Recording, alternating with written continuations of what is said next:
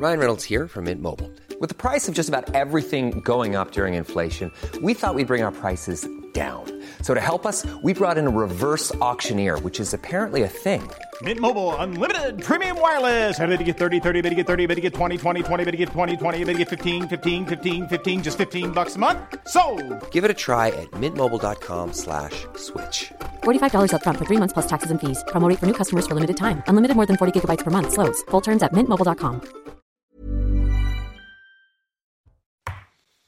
Bonsoir à tous, très heureux de vous retrouver en ce début de semaine pour le coup d'envoi de Soir Info, comme chaque soir en direct de 22h à minuit à la une ce soir. L'ancien ministre de l'Intérieur Gérard Collomb s'attaque à la politique d'Emmanuel Macron. Une brèche a été ouverte avec l'accueil du bateau Ocean Viking, dénonce-t-il. Il dit ne pas avoir voulu s'exprimer avant la présidentielle de 2022 pour ne pas favoriser l'élection de Marine Le Pen. Des confessions qui pèsent lourd pour cet ancien très proche du président de la République. Commentaire à suivre. Une professeure d'un lycée de Montauban sous protection policière après une remarque faite à une élève en abaya, une tenue religieuse musulmane. Cette euh, dernière avait enregistré puis diffusé l'échange sur les réseaux sociaux. Multiplication, amplification de la défiance. Les profs se confient et tirent la sonnette d'alarme. Demain soir, fini la ristourne de 30 centimes par litre d'essence. Du 16 novembre au 31 décembre, cette ristourne sera euh, finalement de 10 centimes par litre avant de disparaître au profit d'un autre dispositif. La crise de l'énergie inquiète les Français. C'est légitime. On en discute dans Soir Info. Voilà pour euh, le sommaire, l'essentiel des thématiques qui seront abordées tout à l'heure avec mes invités. D'abord, place à l'actualité. Isabelle Piboulou, il est 22h01. Merci de nous rejoindre sur CNews. Bonsoir à tous. Mobilisatrice de fonds européens, la région Provence-Alpes-Côte d'Azur devient pilote dans le déploiement de la planification écologique. La Première ministre l'a annoncé lors de la quatrième convention annuelle des maires de la région sud à Marseille. Autre annonce, une augmentation de 100 millions d'euros des moyens pour les agences de l'eau afin d'améliorer la performance des réseaux d'irrigation. Après l'effondrement de deux immeubles ce samedi à Lille, l'enquête se poursuit. Le ministre délégué à la ville et au logement s'est rendu sur place ce matin en présence de Martine Aubry, la maire de Lille. Olivier Klein a réaffirmé que l'insalubrité n'était pas à l'origine du drame. Écoutez. Il y a eu un, sinistre important, un, drame, puisqu'une personne est, décédée, mais ça aurait pu être bien pire. On n'est pas dans une zone d'habitat insalubre connue euh, et, reconnue comme on peut le connaître ailleurs. Euh, la ville de Lille travaille depuis de nombreuses années sur ces questions-là. Elle a un service euh, avec des inspecteurs de salubrité extrêmement compétents. Donc c'est des sujets qui sont connus. La justice est saisie, il y a des expertises, les assurances, l'ensemble des spécialistes euh, et ont commencé dès hier à, venir sur place, à, regarder. Et euh, je ne doute pas que dans les, jours ou les semaines qui viennent, on aura euh, des explications.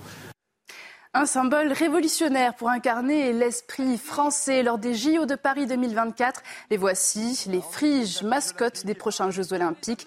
Les deux bonnets phrygiens rouges ont été présentés officiellement aujourd'hui au siège du comité d'organisation à Saint-Denis. Les peluches des mascottes sont désormais disponibles à la vente. Enfin, dans l'actualité internationale, Joe Biden, présent à Bali pour le sommet du G20, le président des États-Unis est revenu sur la libération de Kherson en Ukraine, ville d'importance majeure dans le sud du pays. Après des mois d'occupation russe depuis mi-mars, Kherson a été reprise par les troupes de Kiev ce vendredi. Écoutez le chef d'État américain. Une victoire significative pour l'Ukraine, une victoire très significative. Et je ne peux qu'applaudir le courage, la détermination et la capacité des Ukrainiens et de leur armée. Ils ont vraiment été incroyables. Voilà pour l'actualité. Merci beaucoup Isabelle. On vous retrouve tout à l'heure. On va se retrouver nous dans un tout petit instant avec vous, Général Bruno Clermont. Bonsoir et merci d'être avec nous. On va s'intéresser avec vous donc dans, dans, quelques instants au conflit russo-ukrainien lors de sa visite dans la ville de Kherson pour se féliciter de, sa, de la reprise à l'armée russe euh, de cette ville. Le président Volodymyr Zelensky, le président ukrainien, a estimé euh, que cette euh, récupération annonçait le début de la fin de la guerre. Faut-il y croire? Quelles conséquences pour Vladimir Poutine? L'Europe doit-elle poursuivre son soutien financier et On en parle avec vous, mon général, juste après la pause. À tout de suite.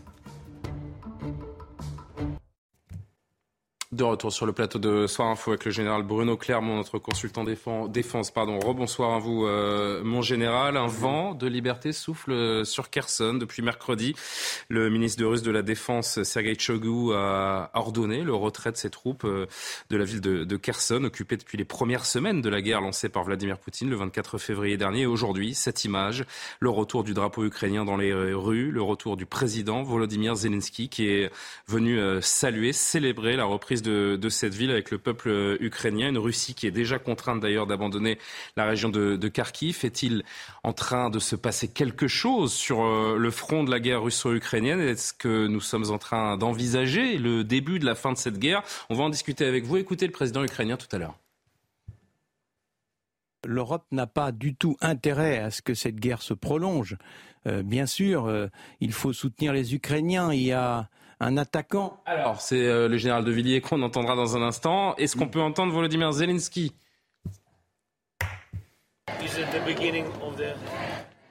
Est-ce le début de la fin de la guerre? Bien sûr. Vous voyez notre puissante armée. Nous arrivons pas à pas dans notre pays, dans tous les territoires temporairement occupés. C'est dommage, mais c'est un long chemin, difficile. Nous sommes prêts à avoir la paix pour notre pays, pour tout notre pays, tout notre territoire. Nous respectons la loi et la souveraineté de tous les pays. Mais maintenant, nous parlons de notre pays. C'est pourquoi nous luttons contre l'agression russe. Images et séquences particulièrement importantes dans cette guerre qui a démarré, on le rappelle, le 24 février. Est-ce qu'on peut d'ores et déjà dire, comme vient de le dire le président ukrainien, que c'est le début de la fin de cette offensive russe et de cette guerre? Ah, Peut-être rappeler qu'une guerre, c'est une succession de batailles, d'offensives, de contre-offensives c'est pas un élément linéaire, c'est quelque chose de très accidenté. Et là, on vient d'assister à quelque chose de très particulier. La ville de Kherson, qui était là, une grande ville, 300 000 habitants, euh, euh, la plus importante ville finalement que, dont, les, Russes ont pris le contrôle, elle est tombée sans, sans, aucun combat. Et elle est rendue à l'Ukraine sans aucun combat. Donc ça montre tout à fait la particularité de cette guerre euh, c'est évidemment une victoire très importante euh, pour les Ukrainiens. C'est une défaite majeure pour les Russes. C'est une humiliation euh, pour Poutine, hein, qui venait d'annexer l'Oblast en disant c'est chez moi, et il continue à dire que c'est chez moi. donc c'est quand même quelque chose de tout à fait particulier, cette affaire de Kherson. Euh, évidemment, euh, ça met euh, le président Poutine en grande difficulté et ça amène le, président Zelensky à galvaniser ses troupes. Quand il dit c'est le début de la fin de la guerre, c'est le début, on, va, on va aller faire la reconquête jusqu'au bout. Hein. Parce que les images que l'on voit depuis 24 heures. C'est pas que la guerre va s'arrêter la, de la semaine prochaine, c'est que la guerre s'arrêtera maintenant. On, est capable, on a montré qu'on était capable de reconquérir la totalité de l'Ukraine, ce qui est très très loin d'être fait ce revers pour, pour les Russes. Il met en, cause toute la stratégie militaire de Moscou. Il permet à Kiev d'envisager vraiment des reconquêtes beaucoup plus larges. On peut parler d'un point de bascule dans ce conflit Il y a deux manières de le voir. Il y a, celle-ci qui, peut en être une, puis il y en a une autre quand même qui est que pour la première fois, finalement, ils sont pris deux débâcles majeurs. Une dans la région de Kiev au début de la guerre, une dans la région de Kharkiv, c'était à la fin de l'été, au début de la contre-offensive. Et là, ils ont décidé finalement de ne pas prendre une débâcle, c'est-à-dire de se replier à peu près en bon ordre c'est-à-dire qu'en fait, euh, l'annonce du repli russe était il y a trois jours, mais ils l'ont commencé à 15 jours. Donc effectivement, ils se sont repliés, donc ils ont sauvé à peu près les 20 000 combattants qu'ils auraient pu perdre s'ils avaient décidé de, rester et de passer l'hiver à défendre Kherson. Ils se sont repliés. Ils ne se sont pas repliés très loin. C'est-à-dire que s'ils veulent euh, vous replier sur replier à 30 km, ils passent le Dniepr, ils voient 30 km, euh, la ville de Kherson reste à portée des canons. Est-ce que l'idée d'une ruse, comme on a pu en entendre parler il y a, il y a quelques jours, est toujours d'actualité? Ou le fait de voir Volodymyr Zelensky et les troupes entrer dans Kherson aujourd'hui, finalement, euh, euh annule cette idée d'une potentielle russe de la part des troupes de Moscou?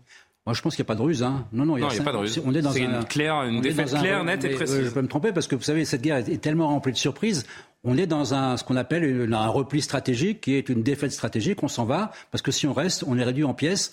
Et effectivement, compte tenu du peu d'hommes euh, sur lequel la Russe peut compter, c'est plutôt sage de s'en aller et de creuser des positions défensives pour protéger la Crimée. On va en reparler, mais finalement, l'objectif mm. maintenant, c'est de protéger la Crimée plutôt que de se faire massacrer en défendant la ville de Kherson, qui euh, perd les 20 000 hommes, et, là, on perd, on perd la bataille. Est-ce qu'on peut d'ores et déjà euh, imaginer des conséquences pour Vladimir Poutine et, et son armée? Nous qui disions, euh, tous les observateurs qui euh, remarquait euh, de semaine en semaine que la table des négociations semblait plus loin que jamais. Est-ce que ce soir, elle est plus proche que jamais depuis le début de ce conflit? Alors en fait, je pense que la différence par rapport à ce qui s'est passé auparavant, c'est elle est double hein, d'un point de vue stratégique. C'est que d'une part, euh, les Russes euh, sont obligés d'abandonner leur, volonté de conquérir Odessa et de contrôler la mer Noire. Ils peuvent pas. Il fallait qu'ils tiennent Kherson et ils ne peuvent, pas le faire. Ils n'ont pas les moyens. Je crois qu'on a une carte d'ailleurs pour illustrer. Je vous laisse poursuivre. Voilà, c'était pour Kherson, c'était le point d'appui qui permettait d'aller vers Mykolaïev et ensuite d'aller vers Odessa et de contrôler une grande partie de la mer Noire. Bon, ça c'est plus possible, en tout cas dans les mois qui viennent.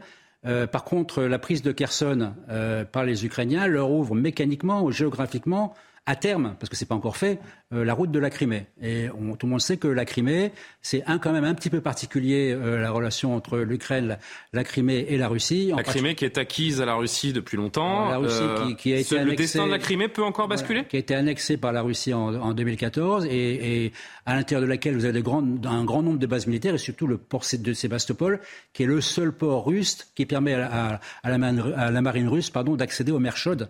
Euh, sinon, ils n'ont aucun accès aux mers chaudes. Et pour une puissance comme la Russie, il faut un accès aux mers chaudes. Donc Sébastopol, euh, c'est hyper stratégique, si j'ai envie de dire, euh, pour la Russie. Donc ils lâcheront pas cette affaire comme ça. Donc ça nous ramène à, l'enjeu de la Crimée, à la, à, la question de... Ça nous ramène en 2014 en fait. Ça nous ramène en 2014. Ça nous ramène aussi à la question jusqu'où on est prêt à aider les Ukrainiens pour qu'ils prennent la Crimée. Alors justement, euh, c'est intéressant que vous fassiez cette, cette réflexion puisqu'on l'a aperçu euh, par mégarde il y a quelques instants. Le général Pierre de Villiers, qui a démissionné en 2017 car il était en total désaccord avec le chef de l'État sur les moyens de l'armée, continue de dénoncer une armée qui ne serait pas prête, euh, l'armée française, en cas de guerre haute intensité. Et puis il réagit également à l'évolution de la guerre en Ukraine. Il affirme, il affirme pardon, que ce n'est pas la guerre des Européens. Écoutez-le l'Europe n'a pas du tout intérêt à ce que cette guerre se prolonge. Euh, bien sûr, euh, il faut soutenir les Ukrainiens. Il y a un attaquant et des attaqués. Et euh, la reprise de Kherson sur ce plan est, est, un bon signe. Mais nous n'avons pas intérêt à, ce que cette guerre se prolonge entre, entre deux peuples slaves, entre deux pays qui étaient amis il y a encore quelques années. Et je crois que l'intérêt de l'Europe, c'est d'essayer de mettre tout le monde autour de la table euh, pour retrouver le chemin de la paix. En gros, ce n'est pas, pas notre guerre, euh, mon général. Est-ce qu'il a raison? Est-ce que ça vous choque? La question euh, pour lui, finalement, c'est jusqu'où tout cela nous engage, en fait? Ben, il y, a, il y a deux choses. Le fait que ce ne soit pas notre guerre, je ne sais je n'ai pas compris qu'il avait dit comme ça, mais, dans tous les cas, c'est pas le sujet. Il l'a dit il y a quelques jours et il le confirme d'une certaine manière euh, aujourd'hui au, micro de Sonia Mabrouk sur Europe J'ai envie de dire, c'est, plus le sujet. Aujourd'hui, euh, euh, la guerre est déclenchée. Les Occidentaux ont pris le parti d'aider l'Ukraine euh, à, éviter d'être envahie dans un premier temps et à repousser la Mais quand on voit les avancées ukrainiennes aujourd'hui, est-ce qu'on se dit l'Europe doit-elle continuer jusqu'au bout euh, à, suivre Volodymyr Zelensky Là, la question qu'il aborde, c'est quelle est la quelle est la capacité de l'Europe à influencer une guerre comme celle-ci? La capacité de l'Europe, elle est très faible. Et si l'Europe est faible, c'est pas à cause des Américains, c'est à cause des Européens. Donc euh, il faut qu'on soit conscient du fait qu'on ne peut pas faire ce pourquoi on n'a pas été préparé. De la même manière que si l'armée française est capable, pardon, pas capable de mener des combats de haute intensité, c'est qu'on n'a pas voulu qu'elle soit capable. Donc c'est pas qu'elle peut pas, c'est qu'on ne lui a pas donné les moyens pour l'être parce qu'on a considéré que ce n'était pas une mission qu'elle devait remplir. Donc c'est un peu du même ordre cette affaire d'Européens ou d'Américains. Je pense qu'aujourd'hui la question, mais là il a raison, mais je pense que. Qu'est-ce que vous en dites à titre personnel, mon général? Est-ce que l'Europe doit maintenir ce soutien coûte que coûte et, suivre Volodymyr Zelensky jusqu'au bout? Je pense que la question aujourd'hui qui se pose, et d'ailleurs euh, on, l'a un peu évoqué, je pense que depuis quelques jours, quelques semaines éventuellement, mais quelques jours surtout, il y a beaucoup de discussions entre les hauts responsables américains, les hauts responsables russes euh, à différents niveaux, sur plusieurs sujets, euh, dont celui des armes nucléaires, mais pas uniquement. Euh, et on entend de plus en plus les Américains dire. Euh, et d'ailleurs, j'ai vu une déclaration de, Joe Biden récemment. Je l'ai relue parce qu'elle est, tout à fait, elle est tout à fait étrange. Cette déclaration, il dit, c'était hier ou avant-hier. Je pense que l'issue du conflit reste à voir. outre que je suis confiant dans le fait que la Russie ne va pas envahir l'Ukraine. Bon, ça veut dire qu'aujourd'hui, l'objectif, c'était que la Russie n'envahisse pas l'Ukraine. C'est fait, la Russie n'envahira pas en totalité. Elle ne va pas l'occuper sur le long terme. elle ne va pas l'occuper en totalité sur le long terme. Donc là, que, va-t-il rester de l'Ukraine? Est-ce qu'il y a des éléments pour une négociation?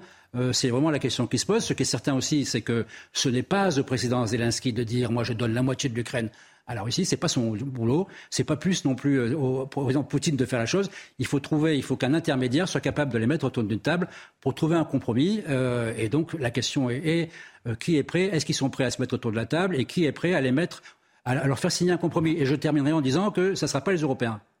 Voilà, ça sera comme depuis le début, finalement. Les, hein.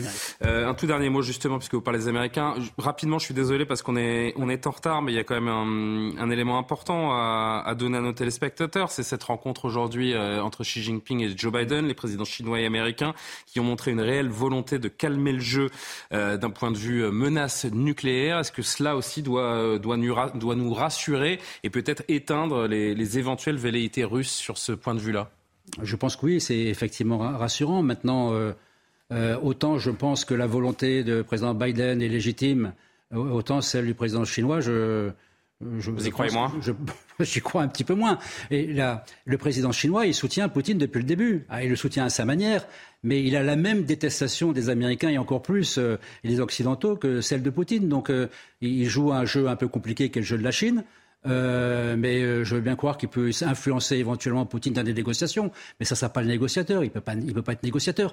Il, en fait, qu'est-ce qui se passe? C'est que aujourd'hui, effectivement, un dérapage de cette guerre, une extension de cette guerre ne l'arrange pas et n'arrange pas non plus les Américains, puis ils sont pas prêts pour faire la, la grande confrontation entre les États-Unis et la Chine. Il leur faut encore quelques années pour monter en puissance. Donc tout le monde a intérêt à calmer le jeu malgré tout, parce que c'est pas la grande confrontation qui est en train de se produire, c'est une autre qu'il prépare. Oui ou non? La guerre sera finie euh, avant la fin de l'hiver ah non, la, guerre ne sera pas finie avant la fin de l'hiver. La guerre, c'est le 21 février que ça se termine.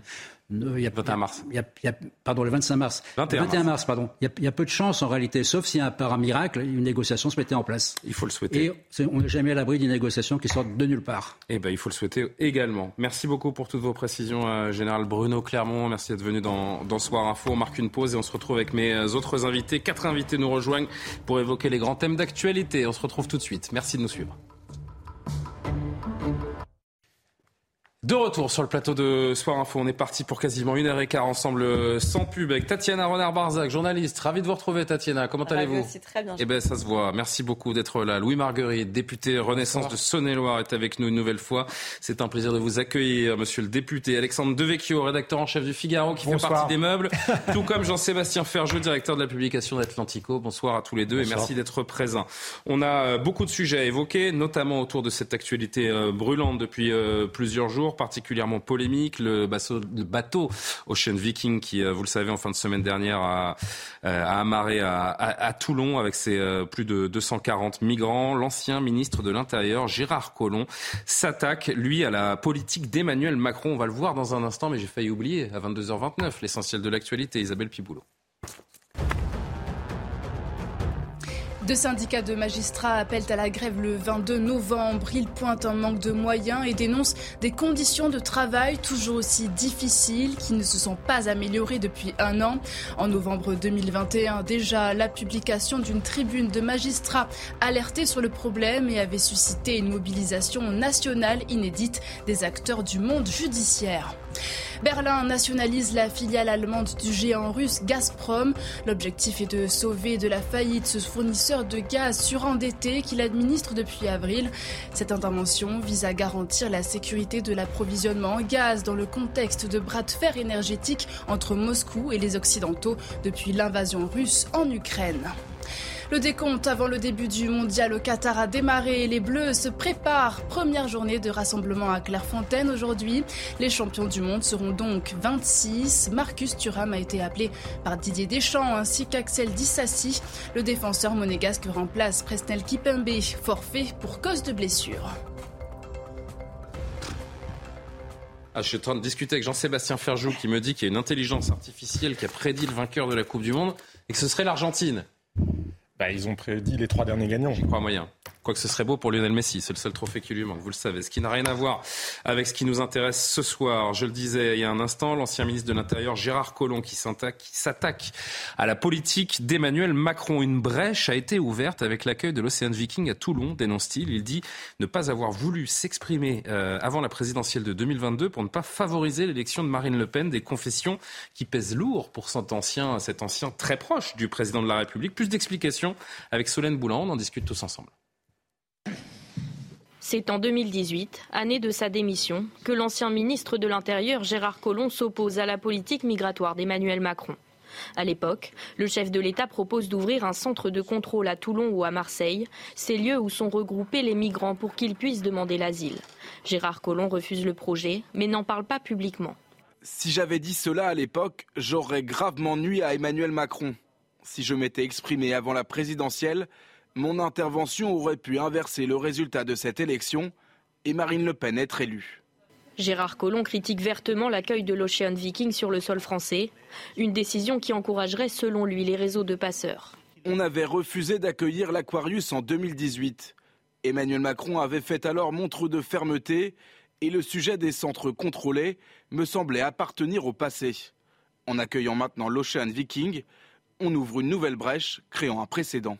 L'ancien ministre de l'Intérieur préconise une politique ferme qui s'appuie sur le dispositif Frontex, l'agence qui assure la surveillance des frontières extérieures de l'Union européenne. Ce n'est pas massivement qu'il faut accueillir, mais qualitativement, pour donner une chance de vie à celles et ceux qui arrivent dans notre pays. Je défends un humanisme qui soit de générosité, mais aussi de responsabilité. Sans fermeté de la part du gouvernement en matière d'immigration, Gérard Collomb explique craindre une prise de pouvoir des partis autoritaires en France. Louis Marguerite, je me tourne évidemment vers vous, député Renaissance, donc macroniste évidemment de Saône-et-Loire. Commentaire sur cette sortie, j'ai envie de dire assez euh, ébouriffante de l'ancien ministre de l'Intérieur, Gérard Collomb, lanceur d'alerte? Je note déjà que ce pas des éléments qui avaient été portés à la connaissance du public lorsque Gérard Collomb euh, avait démissionné en 2018. il, nous dit pourquoi Parce qu'il ne voulait pas faire monter Marine Le Pen. Sans doute, mais c'était pas des éléments en tout cas qui, étaient, qui étaient apparus à ce moment-là. Je crois qu'il y avait une volonté de se présenter à la mairie de Lyon. D'ailleurs, il s'est d'ailleurs présenté à la, à la, mairie de Lyon. Euh, donc voilà. bref, c'est un, peu dommage. C'est un peu dommage que ça arrive comme ça. Ce que dit Gérard Collomb, il dit, il faut pas que ça, ça ouvre une brèche. C'est évident. D'ailleurs, c'est ce que c'est ce que le ministre a rappelé. Il faut évidemment pas que ça crée de précédent. La vraie différence avec l'Aquarius, pour aller sur le fond, euh, c'est que là, nous avions une situation humanitaire très particulière avec, sur les 230 passagers, 234 je crois exactement, il y avait 57 enfants. Je crois qu'en plus il y avait au moins une femme enceinte.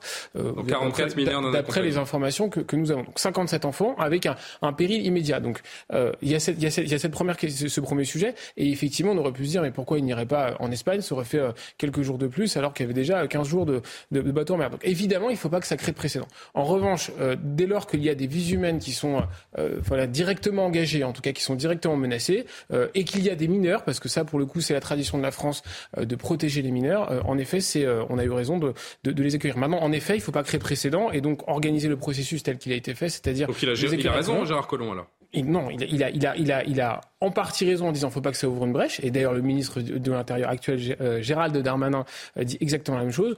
En revanche, dire, dire que ça ouvre une brèche dans la politique migratoire d'Emmanuel Macron et, un peu attaquer le gouvernement, c'est un peu dommage que ça finisse comme ça. Ça, c'est peut-être. C'est évidemment que ça nous fait réagir parce que là, on parle d'un ancien homme de gauche. C'est pas Éric Zemmour qui s'exprime, c'est Gérard Collomb. On parle également de l'une des premières personnalités politiques à avoir cru en Emmanuel Macron. C'est un symbole extrêmement fort que ce soit lui qui mette à mal à ce point-là la politique du chef de l'État. C'est un coup dans le dos? Alors d'abord, euh, Gérard Collomb, et en effet, ça a été un des premiers euh, à avoir su la avoir cru en Emmanuel Macron. Tout, vous, et il a eu raison, il a eu raison d'y croire d'ailleurs. Euh, et ça, Aujourd'hui, il pense avoir eu tort. Il, dirait, il, mais... il, il, vient de la gauche. Enfin, il a toujours eu au sein de son parti des positions qui étaient assez droitières au sein, au sein du PS, comme, PS, comme ah, mais un homme de gauche qui dit ça, ça vous n'interroge pas un peu J'ai dit que sur le, sur, le point précis de il faut pas que ça, ouvre une brèche, il a raison. En revanche, la façon dont c'est fait, c'est un peu dommage et c'est dommage que ça attaque le gouvernement. Par ailleurs, là, à nouveau, il faut regarder au cas par cas. Je, je suis pas en train de vous dire que tout va bien en politique migratoire. C'est pas ce que je suis en train de dire. D'ailleurs, le, ministre le dit pas non plus. Le gouvernement le dit pas non plus. Là, on parle d'une situation très précise dans laquelle il y avait 57 enfants à bord, des mineurs. C'est la tradition de la France de protéger les vies humaines, en particulier celles des mineurs, et on le crée comme ça. D'ailleurs, on a réagi d'ailleurs face à l'irresponsabilité de l'Italie, euh, qui n'a pas euh, accueilli ce, ce, ce, ce, bateau, alors même qu'il euh, qu croisait dans ses eaux territoriales et qu'il était dans sa zone de secours, parce qu'il y a un droit maritime international. Lorsqu'il y a danger imminent, on doit se porter secours, quelles que soient les conditions. En revanche, après, il y a une question. Enfin, L'Italie n'a pas vocation à et récupérer bah, tous les mesure, migrants mesure, européens. on peut entendre aussi le, plus, le, choix de bah, Giorgia Meloni. Nous mais... non plus, nous non plus, et c'est pour ça qu'il y a eu euh, des contrôles qui ont été sensiblement renforcés. On a doublé sur les 12 points de passage frontière entre la France et l'Italie, on a doublé les effectifs là en quasiment 48 heures, et donc c'est des mesures de rétorsion. On a eu raison de répondre. Jean-Sébastien Ferjou, un commentaire à ce qui vient d'être dit et surtout cette, cette sortie, je le disais, pour le moins ébouriffante de la part de l'ancien très proche du chef de l'État. Sur le point des mineurs, moi ça m'étonne qu'on agite autant cet élément-là quand on regarde ce qui se passe dans la Manche en même temps. Parce que je ne vous dis pas qu'il ne faut pas sauver des mineurs, hein, ni même qu'il ne faudrait pas aller sauver des gens euh, en Méditerranée. Je constate juste que la France réclame plus d'argent. Nos principes sont-ils à vendre?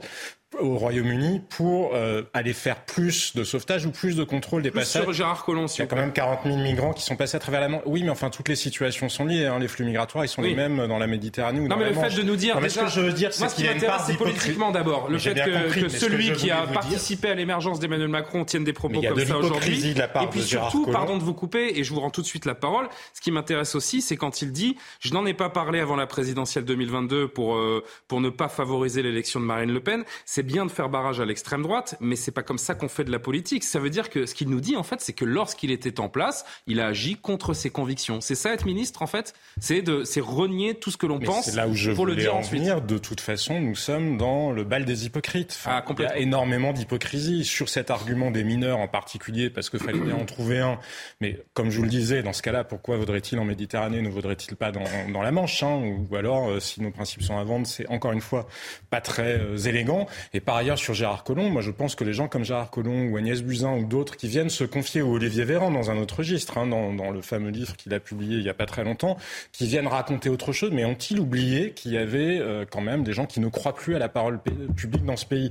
Parce que le sujet hein. n'est pas que ce soit vrai ou que ce soit faux, le sujet c'est de suggérer que la politique n'est pas ce qu'elle semble être. Ben, je crois que c'est profondément toxique euh, dans une démocratie. Et en plus, je vais vous dire, l'espèce de, de, de- enfin, pour le coup, lui qui a dénoncé l'ubris de M. Macron, une espèce de melon qui lui fait croire que parce qu'il aurait dit ça, ça aurait fait élire euh, euh, Marine Le Pen. Encore une fois, c'est profondément méprisant pour les Français. Justement. Je pense que les Français ne se laissent pas manipuler juste par un mot ou par un autre. Justement, Marine Le Pen qui a, réagi ces dernières 24 heures à cette sortie dans le Point, hein, chez nos confrères du Point de, de Gérard Collomb. On va voir le, ce qu'en dit, euh, j'allais dire la présidente du RN, mais l'ex-présidente du RN, puisque c'est Jordan Bardella qui lui a succédé. Le témoignage de Gérard Collomb confirme la vision immigrationniste qu'Emmanuel Macron n'a en réalité jamais cessé d'avoir. Il faut désormais écouter la volonté des Français, en finir avec cette immigration anarchique et massive qui crée le chaos dans notre pays. Tatiana Renard-Barzac, un commentaire. Il a trahi sa parole, Emmanuel Macron. Je, je pense que le Par rapport à l'Aquarius, hein, je, Ouais, je bien rappelle évidemment. Bah, le problème d'Emmanuel Macron, c'est son fameux et en même temps. Et en fait, c'est vraiment ça le souci. D'ailleurs, c'est ce que Gérard Collomb, il y a quelques années, euh, déjà avait critiqué dans euh, un magazine local euh, lyonnais, en disant en fait, il y a un vrai problème. J'ai un vrai problème en fait avec ce et en même temps d'Emmanuel Macron. Aujourd'hui, d'ailleurs, il dit à, à des confrères qu'il ne sait pas, il soutient pas un homme, mais une ligne, et qu'il est en désaccord en fait avec la ligne immigrationniste qui est aujourd'hui prônée par Emmanuel Macron. Et je pense qu'en en fait, il faut dissocier de ça. Que Gérard Collomb, de toute façon, il y a un problème, Gérard Collomb, il faut être honnête, la façon dont il est parti du gouvernement. Emmanuel Macron va essayer quand même de le retenir, je vous le rappelle. Euh, il est parti dans des conditions assez compliquées parce que très exaspéré par l'affaire Benalla, d'abord. Si, oui, c'est vrai. Euh, deuxièmement, euh, parce qu'en effet, il n'avait pas toujours eu gain de cause sur certains arbitrages politiques, et notamment en matière d'immigration, avec une ligne, vous le disiez, qui était plutôt assez valsiste, en fait, et donc assez en désaccord, en fait, sur certaines choses avec Emmanuel Macron. Et puis, par ailleurs, parce que ces dernières années, il y a eu en effet des profonds désaccords entre ces deux hommes. Je vous rappelle que, par exemple, d'autres personnalités de gauche, hein, Richard Ferrand aussi était un soutien de la première heure de- de- d'Emmanuel euh, d'Emmanuel Macron. Mais on voit bien qu'aujourd'hui, cette ligne d'Emmanuel Macron, justement, n'est pas tenable parce qu'il est sur une ligne de crête où il essaye en fait d'allier et en même temps entre humanité et fermeté. Il essaye de joindre les deux bouts de sa majorité présidentielle avec une aile gauche et une aile droite. Vous le savez, vous faites partie, de l'aile plutôt droite euh, de cette majorité. Et donc, c'est vrai qu'il y a en son sein, au sein de la majorité présidentielle, un vrai problème euh, de ligne qui n'est pas très lisible parce qu'Emmanuel Macron lui-même essaie d'incarner en fait deux lignes différentes et qui parfois ont du mal à se rejoindre. Par ailleurs, Sauf qu'il est en train de s'éparpiller et éparpiller d'ailleurs une partie de la Bah, droite qui aurait pu pas- euh, éventuellement le rejoindre, notamment sur le prochain texte je- de loi je- sur l'immigration. Parce que je, je pense que son, son, son explication d'humanité euh, euh, est tout à fait compréhensible par rapport aux valeurs ré- de la République française et par rapport à nos devoirs d'humanité. qu'il n'était pas humain en 2018 alors. C'est pas ça, c'est pas ça. Face, face à ce type de bateau, Bah, mais à la fois, on voit la gêne. Mais non, mais on voit la gêne parce que c'est pas ça. C'est Il a dit blanc un jour pour dire noir le. Parce qu'il voit bien qu'il ne peut pas. Je vous rappelle quand même qu'il y a un an, il y avait 27 migrants qui mouraient dans la Manche. Euh, on ne peut pas laisser euh, comme ça des personnes, quelles qu'elles soient, euh, décéder en mer et les Personne laisser, ne le dit, euh, hein. C'est- évidemment le- ce l'appel de d'air qui inquiète, euh, Cela dit, on a bien vu aussi combien Gérald Darmanin s'était empressé justement de délivrer un message de fermeté euh, en disant euh, c'est juste temporaire. D'ailleurs, il y a une zone spécifique. Il faut bien dire, c'est pas un centre de vacances, c'est pas le Club Med. Oui, hein. oui. C'est une zone spécifique internationale. On y sera dans un instant d'ailleurs. CNews a pu pénétrer ce centre aujourd'hui. Ils ne sont pas encore sur le territoire français. C'est quelque chose de très spécifique qui a été créé là, avec des règles extrêmement strictes euh, de d'examen. Il ne faut pas nous faire croire non plus que dans, deux jours, euh, ils seront repartis chacun dans leur, dans leur pays, ceux qui ne peuvent pas bénéficier de l'asile. Ça, on va en parler, c'est un vrai problème. Mais cela dit, on voit aussi la gêne euh, du, du, côté des, députés et du gouvernement, parce qu'on voit que personne d'entre eux n'a été ce jour-là euh, à Toulon, alors que l'extrême droite était en présence, en force, et notamment euh, Éric Zemmour, pour justement reprendre à, sa, à, à, son, à, son, à, son, à son compte justement ce problème d'immigration. Et on sait qu'en plus, pardon, dernière chose, c'est pas anodin. Ils ont quand même ils ont débarqué dans un territoire où Marine Le Pen a fait carton plein lors de la, première, de la présidentielle lors du premier tour et où on sait que sept des députés euh, euh, euh RN ont été élus là-bas. Donc il y a quand même un signal très fort et il y a évidemment une gêne politique. Par je voudrais qu'on aille sur place. Évidemment, Alexandre, je vous réagissez le, le, premier après cette, cette séquence que je voulais vous, montrer. Les demandes d'asile, donc, euh, pour ce qui concerne la situation actuelle depuis l'arrivée de ces, migrants, les demandes d'asile sont, en cours. Pour ceux qui ont débarqué donc à Toulon en fin de semaine dernière, quelle suite pour ces migrants, pour les 44 mineurs qui ont débarqué également avec eux Augustin Donadieu a eu l'occasion de pénétrer à l'intérieur du centre de migrants établi à Toulon. On le rejoint sur place. Avec Charles Baget, nous avons eu l'occasion eh euh, de pénétrer à l'intérieur euh, de ce centre de vacances transformé pour euh, l'occasion en zone d'attente internationale surprotégée. D'ailleurs, pour nous, journalistes, la seule façon eh d'intégrer ce centre était d'être accompagné d'un élu de la République. À l'intérieur de ce centre, 150 personnes s'occupent de ces migrants, les aident à faire les démarches administratives, à reprendre contact aussi avec leurs familles restées dans leur pays d'origine. Ces migrants bénéficient euh, de chambres, de petits appartements avec tout le confort moderne, des appartements de 4 à 6 personnes, avec euh, des lits, des cuisines, salles de bain, toilettes euh, évidemment. Leurs journées sont rythmées par les visites officielles des préfets, des élus, mais également des rendez-vous dans le centre médico-psychologique ouverte pour eux et enfin, bien sûr, les entretiens avec l'OFPRA. Oli est un migrant syrien qui est arrivé ici avec sa femme et sa fille de 4 ans. Nous avons longuement échangé avec lui. Il nous a dit avoir dépensé près de 5 000 euros pour euh, chaque personne de sa famille pour pouvoir traverser la Syrie, la Libye et enfin la Méditerranée. Son point de chute initial n'était pas la France puisqu'il souhaite s'y rejoindre l'Allemagne ou la Grande-Bretagne pour, selon ses mots, trouver une vie meilleure et travailler. Et il se pourrait qu'une bonne partie de ces migrants ne soient pas éligibles à l'asile. Que vont-ils devenir? Que vont-ils devenir? Pardonnez-moi, ils ne rentreront a priori jamais chez eux. C'est en cela qu'on se pose beaucoup de questions, euh, Alexandre Devecchio. Bah, c'est tout le problème. Hein. D'une part, euh, de l'appel d'air et d'autre part, euh, le fait que les gens qui mettent les pieds sur le territoire, on le sait maintenant, ne repartent pas. c'est d'ailleurs ce que dit exactement Gérard Collomb. Il va même plus loin. Moi, ce qui m'a le plus frappé dans son interview, c'est qu'il dit qu'il a décidé plus ou moins de, de claquer la porte après euh, l'égorgement de deux jeunes filles euh, devant la gare de Marseille. Je ne sais pas si, euh, si vous vous souvenez. Et c'était par un, un Tunisien en situation illégale. Il y avait un, un, sous, le coup d'une OQTF et il a dit j'espère que ça ne se, se reproduira pas. Et en gros, si on, on met un hotspot dans le port de Toulon ou de Marseille, ça fonctionnera pas parce que les gens qui sont là, ils y restent. Donc, ce qui va se passer, c'est effectivement les, les gens qui ne sont pas éligibles au statut de réfugié vont rester euh, sur le territoire. Les et mineurs isolés ce qui est à craindre, c'est les mineurs isolés, bien sûr. Là, c'est encore, la loi. Encore plus, c'est la loi. Euh, et ce qui est à craindre, c'est qu'effectivement, euh, ça, ça incite d'autres bateaux euh, euh, à venir. En réalité, en Mondovision, euh, là, on a dit, là, venez, la France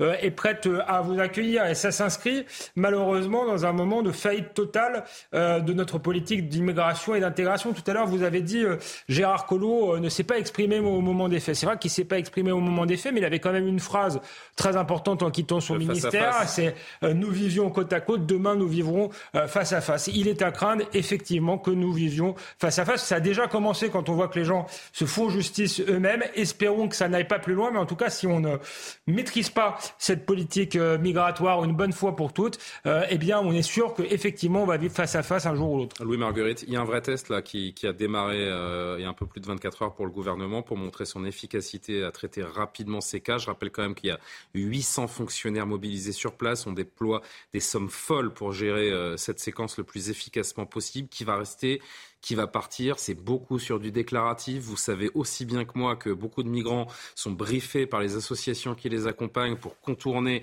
le droit aussi. C'est un casse-tête et il y a un vrai test qui a démarré pour, euh, pour le gouvernement. Alors ça, ce sont les migrants qui passent de la France à l'Angleterre. On va y venir tout à l'heure. Mais euh, donc sur ce test du, gouvernement. Alors euh, d'abord, euh, personne n'a dit que c'était simple et personne n'a dit qu'on se satisfaisait de la, de la, situation. J'ai pas dit ça. Non, c'était une remarque peut-être un peu générale. et je pense que par ailleurs, il n'y a peut-être pas besoin de tester les services au-delà du gouvernement, des services de l'État qui font un travail formidable. Et, là, évidemment, le projecteur est braqué sur 234 personnes, dont à nouveau, je répète, 57 enfants. mais en fait, c'est tous les jours que les services de l'État, les préfectures, l'OFPRA prennent un certain nombre de décisions. Et, voilà, euh, il y a évidemment un sujet sur, euh, au-delà, sans changer le cadre du droit, euh, sa capacité à prendre des décisions rapidement. On, crève de, en France, et pas que d'ailleurs sur l'immigration, mais de décisions qui ne sont pas prises parce que les procédures sont longues, parce que, parce que, parce que les services sont débordés pour plein de raisons. Donc déjà, raccourcir évidemment. Vous vous rendez compte des moyens qui sont déployés sur place Les exécuter. 234 personnes C'est beaucoup, parce que là, il y avait un projecteur qui, qui était braqué, mais en réalité, tous les services de l'État travaillent tous les jours, en particulier ceux qui sont sur les postes frontières, sur les postes frontières, sur ces sujets-là. Donc effectivement, là, 800, ça peut paraître beaucoup, mais en réalité, il y a tous les jours des mais en réalité, c'est bien le problème. Tout le monde a, compris de que le problème, c'est que c'était pas ces 200 personnes. Ah oui, bien sûr. problème voilà, donc je pense qu'en effet, et, on n'est pas, on n'est pas, on n'est pas euh, au bout du chemin, c'est certain. Euh, il y a la question d'une part de la question des mineurs, parce que ça, c'est l'honneur de la France d'accueillir des, mineurs, en particulier les mineurs isolés. Premier point. Deuxième point, ceux qui encore faut-il les, les, laisser, euh, ne pas les laisser dans la nature et qu'on ne les retrouve pas sous des tentes boulevard de la Chapelle, hein, monsieur le député. ou pas, par ailleurs, c'est cette difficulté. Ensuite, il y a ceux qui sont euh, qui craignent pour leur propre vie, donc qui viennent de pays type Afghanistan, type Yémen, type euh, voilà où effectivement s'ils reviennent, ils ont un, réel danger de mort. Ça c'est entendu. Et puis, et puis, en, et puis en revanche, il y a la question de l'immigration clandestine sur laquelle il faut qu'on combatte, euh, qu'on lutte beaucoup plus beaucoup plus durement. Et, et, en revanche, après effectivement, il faut qu'on définisse plus clairement nos capacités à accueillir ou pas. Et, et après d'avoir une vraie politique de renvoi, c'est vrai que c'est difficile. Il faut qu'on améliore nos, nos, nos, taux d'exécution de QTF. On en avait déjà parlé, je crois, sur cette sur ce plateau. c'est un sujet récurrent. Bien sûr, mais évidemment, c'est ça, ça repart un peu à la hausse. On est parti d'un point assez bas, notamment lié à la crise Covid. Il faut qu'on, mais je pense qu'il faut qu'on prenne les sujets les uns après les autres, comme. comme je voudrais que vous réagissiez à un, extrait sonore, Jean-Sébastien euh, Tatiana. je reviens vers vous. Stéphane Ravier, le sénateur Reconquête, qui euh, justement est allé, s'est rendu aujourd'hui euh, dans ce dans ce centre qui qui accueille les migrants à, à Gien. Il est scandalisé tout simplement par cet accueil. Écoutez-le. Je voudrais que vous réagissiez à ce qu'il dit. C'est beau, c'est grand, c'est généreux la France. Euh, surtout avec ceux qui viennent de loin de façon clandestine. Est-ce que ces clandestins, quand il s'agit de clandestins, sont logés ici, euh, dans un centre euh, de vacances qui a signé une convention de, l'EDF, qui a signé une convention avec l'État. Donc l'État paiera pour, nous paierons pour cette présence. Ça me fait penser à ces, à ces anciens combattants que j'ai rencontrés le 11 novembre à l'occasion de la cérémonie et qui me disaient qu'ils n'avaient plus les moyens de se chauffer qu'avec l'augmentation des tarifs, ils n'auront pas les moyens de se chauffer cet hiver. Et que pour déjà, euh, pour certains déjà, ils n'arrivent plus à, se payer une mutuelle pour se soigner. Et quand je vois ça, je me dis que vraiment, euh, il y a quelque chose qui ne tourne plus rond dans ce pays. C'est insupportable pour nos compatriotes. Voilà, ça c'est cette, euh, cette préférence étrangère à tous les niveaux, y compris lorsqu'elle est clandestine, moi, me scandalise. La préférence étrangère qui scandalise le sénateur Ravier. Qu'en dites-vous? Moi, sur le lieu d'accueil, je comprends pas bien la logique. Enfin, la question le centre de vacances, de l'accueil lui-même. Qu'est-ce qu'on allait faire? On va pas les mettre euh, ou euh, dans des égouts euh, juste pour que ça coûte le moins cher possible. Et vous entendez que l'image puisse choquer une partie de nos compatriotes ou pas bah, du tout? Chacun est libre de son opinion. Je vous dis que moi, je trouve que c'est une polémique un peu absurde. Donc il est démago, Stéphane Ravier? Mais il dit ce qu'il veut. non, mais après vous êtes là pour analyser la parole politique je aussi. oui, que je trouve ça absurde parce qu'à partir du moment où, en revanche, il y a une véritable question de fond qui elle ne peut pas être contourné, qui est encore une fois le chantage à l'émotionnel et le chantage à l'humanité ou aux valeurs de la France. Parce que même sur les mineurs, vous évoquez les mineurs, mais bien sûr, personne n'imagine qu'on a vocation à laisser abandonner des mineurs en situation de danger. Mais vous voyez bien qu'il y a un effet appel d'air. Pourquoi y a-t-il des mineurs, alors a fortiori isolés, sur des bateaux en Méditerranée? Pourquoi y aurait-il des mineurs isolés sur des bateaux en Méditerranée À 5 000 euros, le, à 5 000 euros le... Voilà, parce que vous voyez bien qu'il y a des gens qui ont compris aussi, hein. qu'il fallait contourner le droit européen, qui ont compris comment se jouer. Ils font du judo avec les valeurs euh, européennes. Et effectivement, c'est un, dilemme, c'est un dilemme moral. Mais quelle est la pire, la pire euh, attitude en matière d'humanisme? C'est justement d'accentuer l'appel d'air et de continuer à faire en sorte que des parents laissent partir leurs enfants, voire organisent le départ de leurs enfants soit parce qu'ils espèrent une vie meilleure, soit parce que de manière un peu cynique, parfois, euh, ils comptent sur eux pour pouvoir ensuite Oui, bénéficier de mesures euh, euh, de regroupement, euh, de Oui, regroupement familial.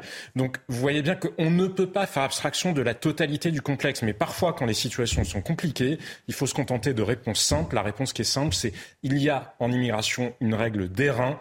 Tout ce qui montre que la France ou n'importe quel autre pays est accueillant accélère ou accentue les flux migratoires et tout à l'inverse ce qui montre que nous ne souhaitons plus accueillir pas parce qu'on est devenu euh, je sais pas quoi de furieux fascistes ou racistes mais tout simplement parce que les capacités actuelles d'intégration sont déjà à leur maximum. Mais à chaque fois qu'on qu'on fait ça on, on- on- on ne dissuade pas les gens de venir et c'est ça qui les met en danger. Le sénateur, euh, le sénateur Ravier, démago, réaliste? Euh, non, je crois pas à démago parce que je, je partage pas tout à fait l'avis de Jean-Sébastien Ferjou. Effectivement, on n'allait pas euh, les mettre sous détente, même si c'est peut-être là que certains euh, vont, finir. Mais à travers leur cas, encore une fois, le, sénateur pose une question plus large, celle du coût de l'immigration. Monsieur, vous, vous, vous expliquiez tout à l'heure que c'est tous les jours que ça arrive, c'est tous les jours que ça mobilise des agents de l'État.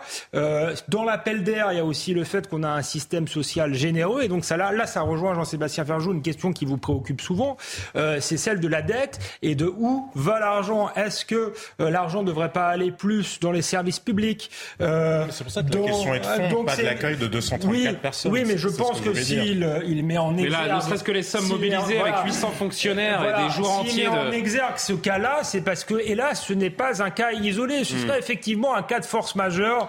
Euh, ce serait 200 migrants, point. Effectivement, euh, on s'honorerait de les accueillir. Le problème, c'est que ça s'inscrit dans une problématique euh, beaucoup plus large, euh, qui n'est pas humaniste, parce qu'effectivement, on encourage les gens à venir et peut-être à mourir en Méditerranée ou aller sous les tentes, mais dans une problématique qui a aussi un coût. À un moment donné, il faut le dire, et ça nous conduit à faire des arbitrages sur des choses qui seraient peut-être également nécessaires, par exemple avoir des lits à l'hôpital en cas de Covid. Deux, deux choses. Bon, récupération politique, sincèrement, on va juste remettre les, les choses dans leur contexte. Sur les 200 et quelques migrants qui sont encore là, sachant qu'il y en a, il y a des enfants justement qui ont déjà été pris en charge. Mhm. Il y en a que 50 qui vont euh, être euh, peut-être acceptés ou pas en France parce que le RAID va, va être réparti dans 11 pays européens qui ont accepté de prendre aussi à leur charge ces migrants. C'est la première chose. Deuxième chose. Comme la France euh, avait accepté de prendre les migrants arrivant en Italie, personne n'a pris les migrants arrivant en Italie. choses à leur place. Deuxième Oui, chose. d'accord, mais ce sont des accords de papier, vacances a les été respecte choisi jamais. pas parce que c'est un centre de vacances euh, 4 étoiles, euh, juste parce Non, que c'est un centre qui est dans un, l'a un- avec une situation géographique qui permet Mm. d'isoler justement ces migrants-là. Dernière chose, pardon, euh, il faut le dire, euh, il y avait un devoir d'humanité de le faire. Cela dit, il faut aussi comprendre, et là pour une fois je serais d'accord avec euh, Alexandre sur une chose, il faut comprendre que euh. Euh, euh, Emmanuel Macron, je pense, a pas, a pas compris qu'il y avait quand même une grande partie euh, aujourd'hui des Français et une grande partie de la classe populaire euh, qui considère que l'immigration est un problème et qu'on ne peut pas accueillir à bras ouverts toute la misère du monde. Et donc, à un moment donné, il faut arrêter de considérer que, par exemple, on va pouvoir, comme il a déclaré en Je 2019, suis pas sûr qu'il y ait que les classes populaires qui pensent que l'immigration est un Non, mais- problème. hein. Non, c'est pas ça. C'est que, c'est, que vous appelez la une classe partie de ces classes-là sont captées aujourd'hui, l'électorat populaire est capté par le vote RN. Et donc Emmanuel Macron aurait intérêt aussi, pardon, à avoir un discours euh, plus clair et de vérité là-dessus. Et la vérité, c'est quoi? C'est quand Emmanuel Macron édicte qu'il va falloir euh, exécuter 100% des OQTF, il sait que c'est impossible. D'ailleurs, il a rectifié le tir en considérant que, en fait, il allait falloir le faire pour les personnes prioritaires, ça veut dire qui représentent un danger pour la Mmh. France. Le jour où on comprendra que ces OQTF ne peuvent pas être appliqués comme ça, c'est-à-dire qu'on a en France la capacité à produire des lois et à produire un nombre. Bah, c'est euh, l'objet de la prochaine loi immigration, conduite aux frontières qui est impossible à tenir, qui est impossible à tenir. Quand on regarde les autres pays, par exemple l'Allemagne, l'Allemagne a compris que cette réalité était intenable. Qu'est-ce que fait l'Allemagne du coup? L'Allemagne privilégie les personnes à risque qu'elle souhaite vraiment voir quitter son territoire, et pour le reste, elle délivre des, des titres de séjour provisoires. Je pense qu'à partir du moment où on considérera qu'on ne peut pas être dans le quantitatif toujours, mais, mais aussi raisonner en fonction de nos moyens, et que ça coûte de l'argent de renvoyer les gens, ça demande des moyens matériels, des, des gendarmes, des policiers pour les ramener d'abord, pour aller les chercher, pour les trouver. Ensuite, les avions sont extrêmement coûteux. Enfin, ça, ça coûte beaucoup d'argent. Est-ce qu'au bout d'un moment, on ne peut pas aussi repenser la façon dont on mène justement notre politique euh, de reconduite à la frontière? Et puis ensuite, il y a aussi la question de l'intégration, bien évidemment.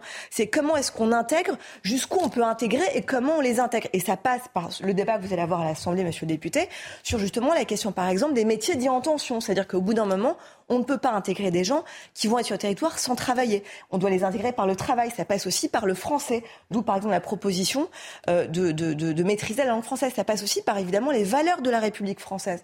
Donc, au bout d'un moment, il faut aussi se poser ces questions-là. Et j'ai l'impression qu'aujourd'hui, on est happé comme ça, euh, comme des, des, euh, des lapins dans, un, dans, des, dans des phares, phares. par euh, le discours du RN qui a été omniprésent euh, et, et de Éric Zemmour omniprésent à la fin de la semaine, et qu'on ne se pose pas les vraies questions sur comment on s'y prend justement pour arriver à tarir ce flux.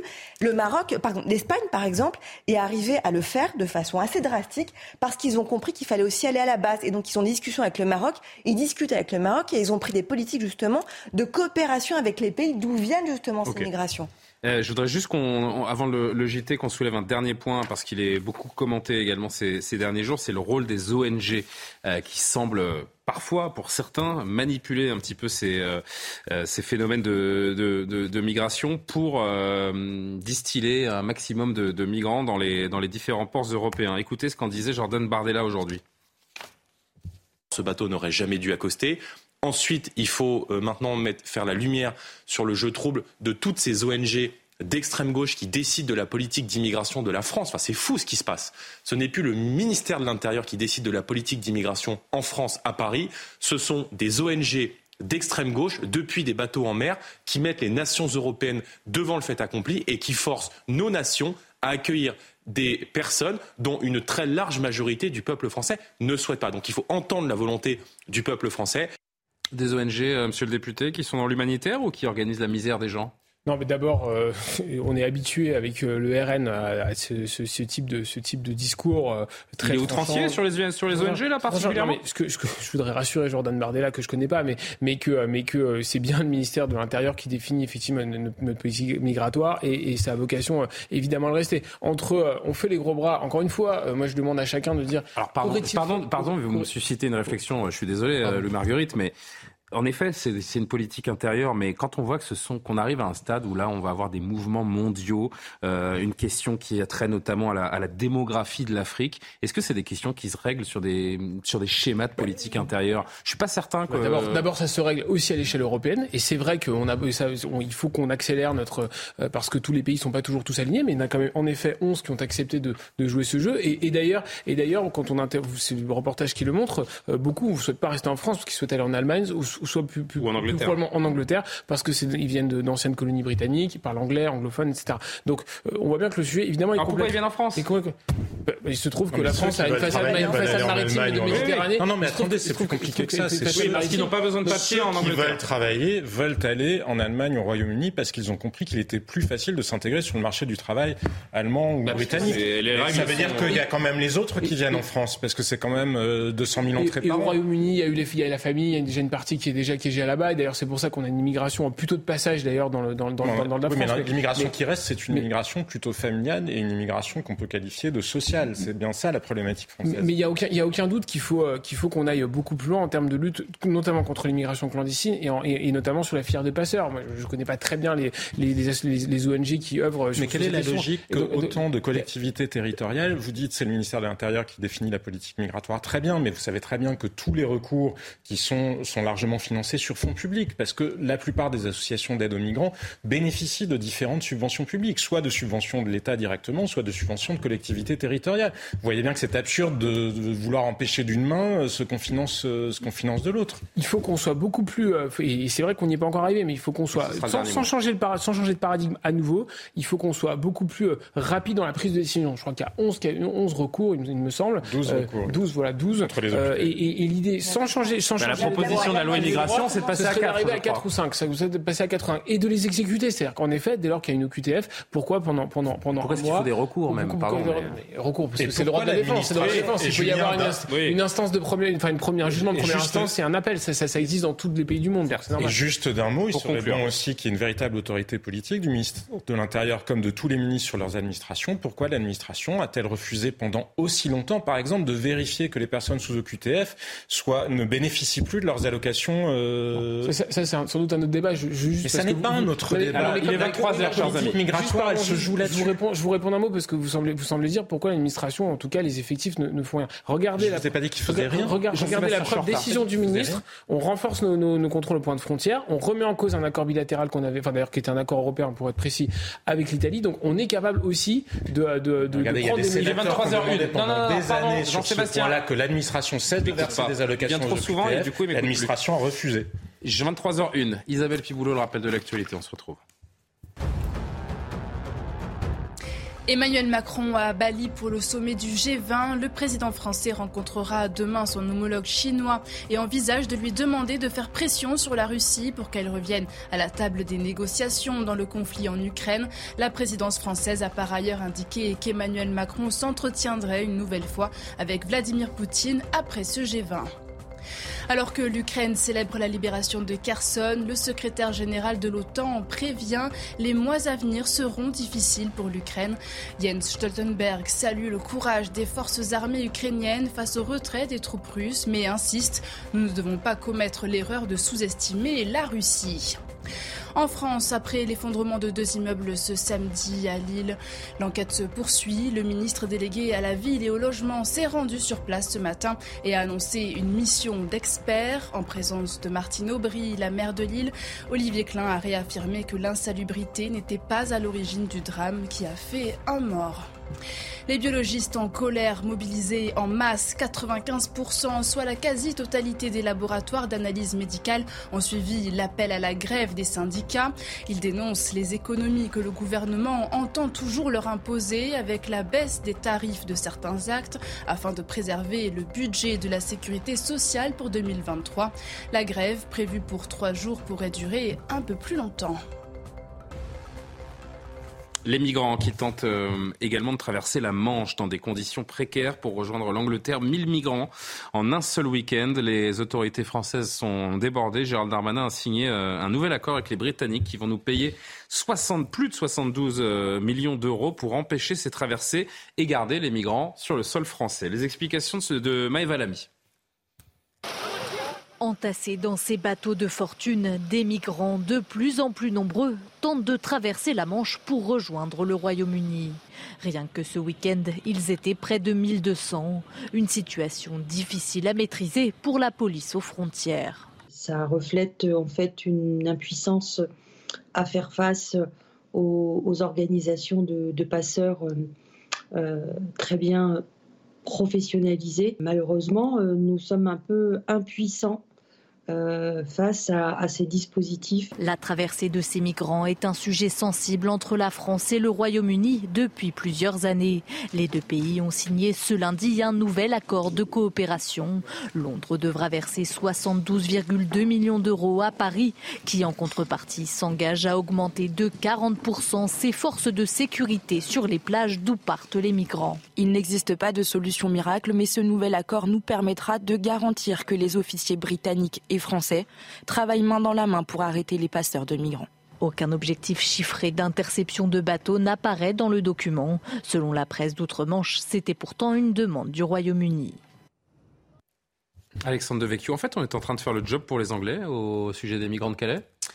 Oui et non, parce que je rejoins ce qu'a dit Jean-Sébastien Ferjou euh, tout à l'heure. Avant d'arriver en Angleterre, ils ont traversé la France. Euh, donc c'est euh, nos propres frontières aussi qui sont poreuses, enfin, qui sont mal, mal sécurisées. Donc, On est les Italiens des Anglais, en fait. Ça rejoint le problème de cette... Oui, tout à fait, ça rejoint le problème de cette Europe sans frontières. Et d'ailleurs, j'insiste sur le fait que hum, l'histoire de la répartition des migrants est une arnaque, puisque rien ne les empêchera de passer d'un pays à l'autre, même si euh, on décide demain d'envoyer euh, ces migrants, je ne sais pas, en Espagne ou en Italie, ils pourront revenir euh, en France s'ils le souhaitent et s'ils jugent que notre système social est préférable. Donc ça montre simplement que tous les pays sont confrontés, je dirais, au même problème et que tous font le constat que l'intégration à partir d'un certain seuil est très difficile. On voit que l'Angleterre préfère nous donner de l'argent plutôt que de plutôt que d'accueillir plutôt que d'accueillir des migrants. Je pense que si l'Europe doit donner une réponse globale à ce, à ce problème-là. Vous avez vu l'augmentation, hein, c'est assez euh, significatif. Hein. En, un an, on, est, on a 12 000 migrants en plus qui ont, passé la. Et s'il y a une réponse européenne à, à, donner, à, et je pense qu'elle peut être européenne à ce problème de, de des migrants, euh, c'est pas la répartition et c'est pas la politique des quotas, c'est se mettre d'accord entre pays européens pour décider qu'il y a une politique de fermeté. effectivement, comme le dit souvent Jean-Sébastien, le meilleur moyen de, de dissuader l'immigration, c'est d'envoyer le message tout simplement euh, que les gens ne sont pas les bienvenus, qu'il va y avoir une politique euh, de fermeté, qu'on va les renvoyer, que ça va être compliqué pour euh, trouver du travail, leur, leur rendre la vie impossible, comme disait Gérald Darmanin. Et si ce message-là passe clairement au niveau européen, vous verrez qu'il y aura moins de bateaux et de moins de gens pour s'engager dans un chemin qui risque d'être non seulement de risquer leur vie, mais en plus d'être de pas de pas aboutir. Est-ce que c'est notre rôle, Tatiana, de toucher des millions pour faire les gardes frontières? Je, pense que je vais essayer, d'élargir un petit peu la focale. Bah, moi, j'aimerais bien qu'on reste bah, sur la question. On va là-dessus et je vais l'élargir ensuite si vous voulez. Je, trouve ça euh, dingue qu'on ait à faire ce boulot pour les Anglais qui sont pendant des années déchargés euh, sur nous. Euh, cela dit, on n'a pas le choix parce que, comme le disait Jean-Sébastien ou, ou Alexandre, vous êtes tellement d'accord ce soir, qui est assez inédit d'ailleurs, que c'est vrai que souvent ils arrivent par le bah, sud de la France. Vous êtes un peu le Gérard Collomb du plateau ce soir. Ils, arrivent, un peu par le sud de la France et du coup va peut-être se reposer la question sur laquelle a mis le doigt Gérard Collomb, une sorte de hotspot justement dans le sud de la France, parce que ça peut aussi être une question, c'est comment on fait pour ne pas laisser aller du sud au nord de la France. Et troisième chose, donc là j'élargis la focale, pardon, ce bateau quand même, euh, là je reviens à l'Océan Viking parce qu'on est quand même dans problématique d'immigration, mmh. Nous montre combien au bout d'un moment on ne va plus pouvoir laisser certains pays être les premiers de cordée, les premiers, les premiers d'arriver. C'est-à-dire que ce fameux, ce fameux règlement de Dublin est une aberration totale. depuis des années, on se décharge sur certains pays, la Grèce, l'Italie, l'Espagne euh, et, euh, et, d'autres, et la Turquie d'ailleurs, qui on donne beaucoup d'argent pour régler justement et pour essayer de retenir ces migrants. Au bout d'un moment, en effet, ils ne peuvent plus, ils craquent. D'ailleurs, certains ont fait une tribune ce week-end, dont l'Italie, euh, et, et, on le comprend. Et parfois, ils le refusent. Alors là, on ne comprend pas forcément, mais c'est aussi des raisons politiques assez claires. Il y a quand même un gouvernement d'extrême droite au pouvoir en Italie il faut quand même le redire. Euh, cela dit, euh, c'est vrai qu'au bout d'un moment, on ne pourra plus euh, considérer qu'on est forcément les secondes cordées. Aujourd'hui, on se retrouve à accueillir ce bateau. On s'est retrouvé il y a un an avec 27 morts dans la Manche. Mmh. Comment est-ce qu'on fait pour d'abord régler ce problème, en effet, au niveau européen, concernant peut-être que Dublin, les Dublinés, c'est out, c'est fini. Deuxième chose, comment on fait pour envisager enfin des voies légales d'immigration? Et ça, ça fait partie justement des débat que vous allez avoir. Et puis troisième chose, en effet, la question des sauvetages. C'est-à-dire que c'est quand même très intéressant. Euh, juste pour les téléspectateurs, les, les, filières de passeurs, notamment dans la Manche, principalement sont irako-kurdes. Euh, euh, il y a un, énorme réseau qui a été démantelé il y a quelques, quelques mois. C'était 3,5 millions d'euros par an quand même, euh, ce fameux trafic extrêmement, extrêmement juteux de bénéfices. comment ça se passe? Parce qu'on se souvient quand même que depuis 2021, on ne peut plus acheter de bateaux, des pneumatiques, ni sur Internet, ni dans les magasins français. ça transite par la, c'est fabriqué en Chine, ça transite par la Turquie, et ça arrive en Allemagne parce que maintenant c'est l'Allemagne qui est devenue une sorte de centre logistique justement de, de ces passeurs.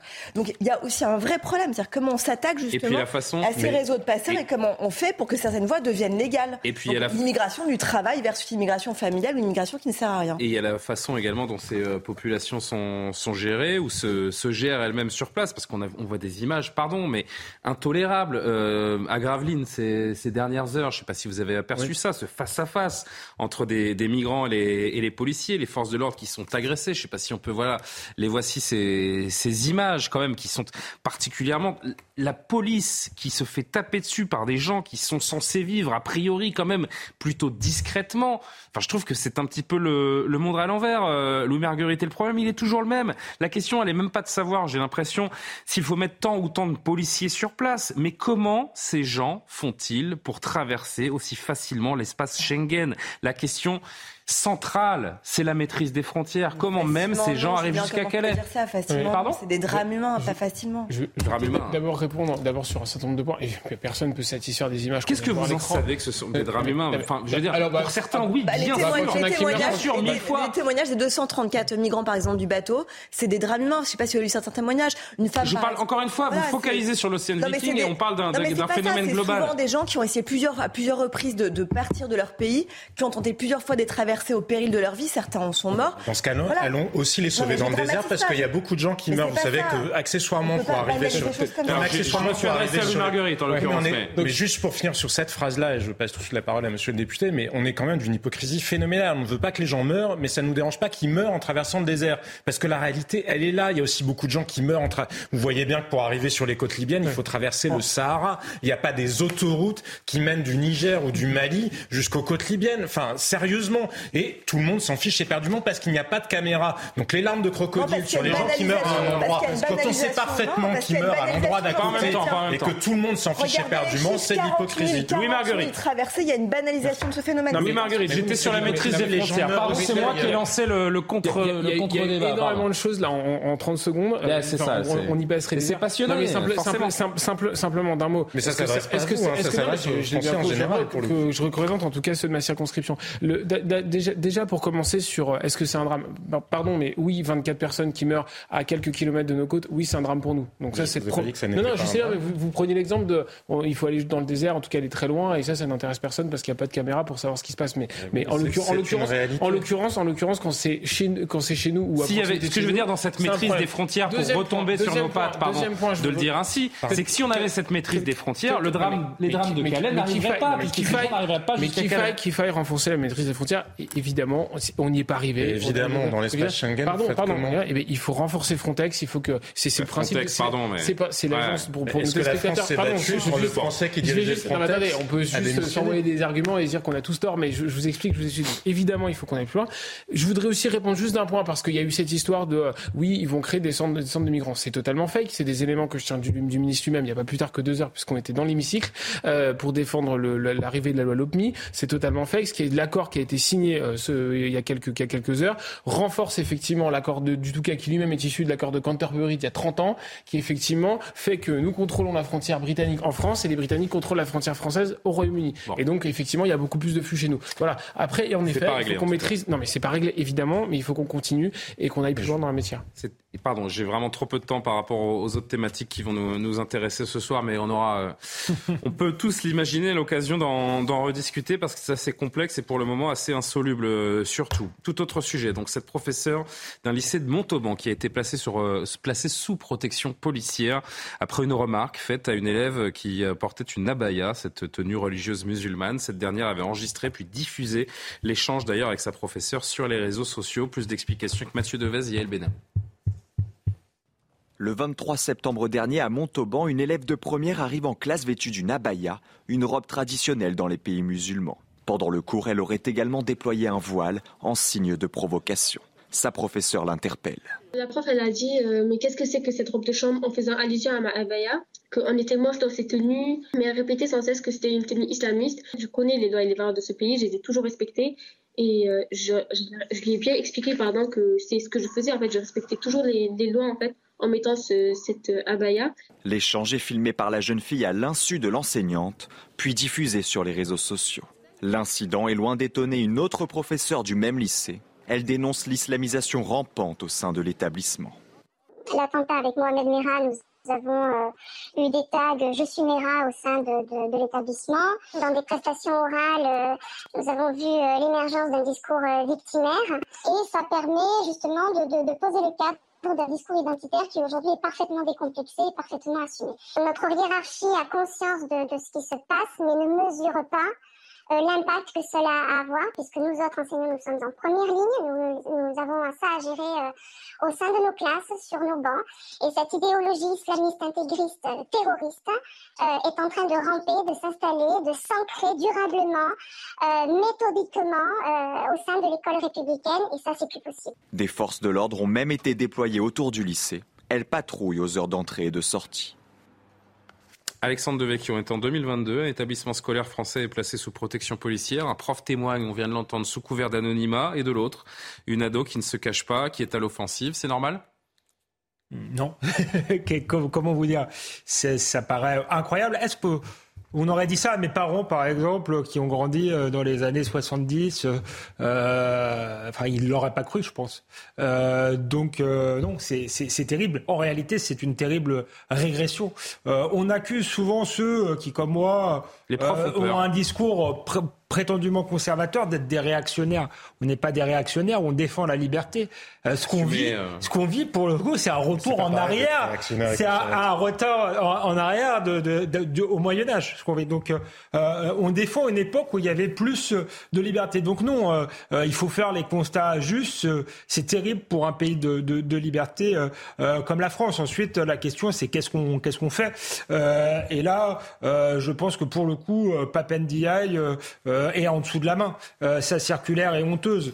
Euh, en réalité, il fallait expliquer tout simplement que la baya était interdite au même titre que le, que le voile. Là, il, il tortille et il explique que non, il faut déterminer si oui ou non c'est un signe religieux. Il faut que les élèves le mettent de manière répétée. C'est exactement la même capitulation qu'en 89 avec la première affaire de Creil, où l'État n'avait pas voulu réagir. Il avait fallu attendre 20 ans pour avoir une loi, mais à la limite, à l'époque de l'affaire de Creil, on ne savait pas.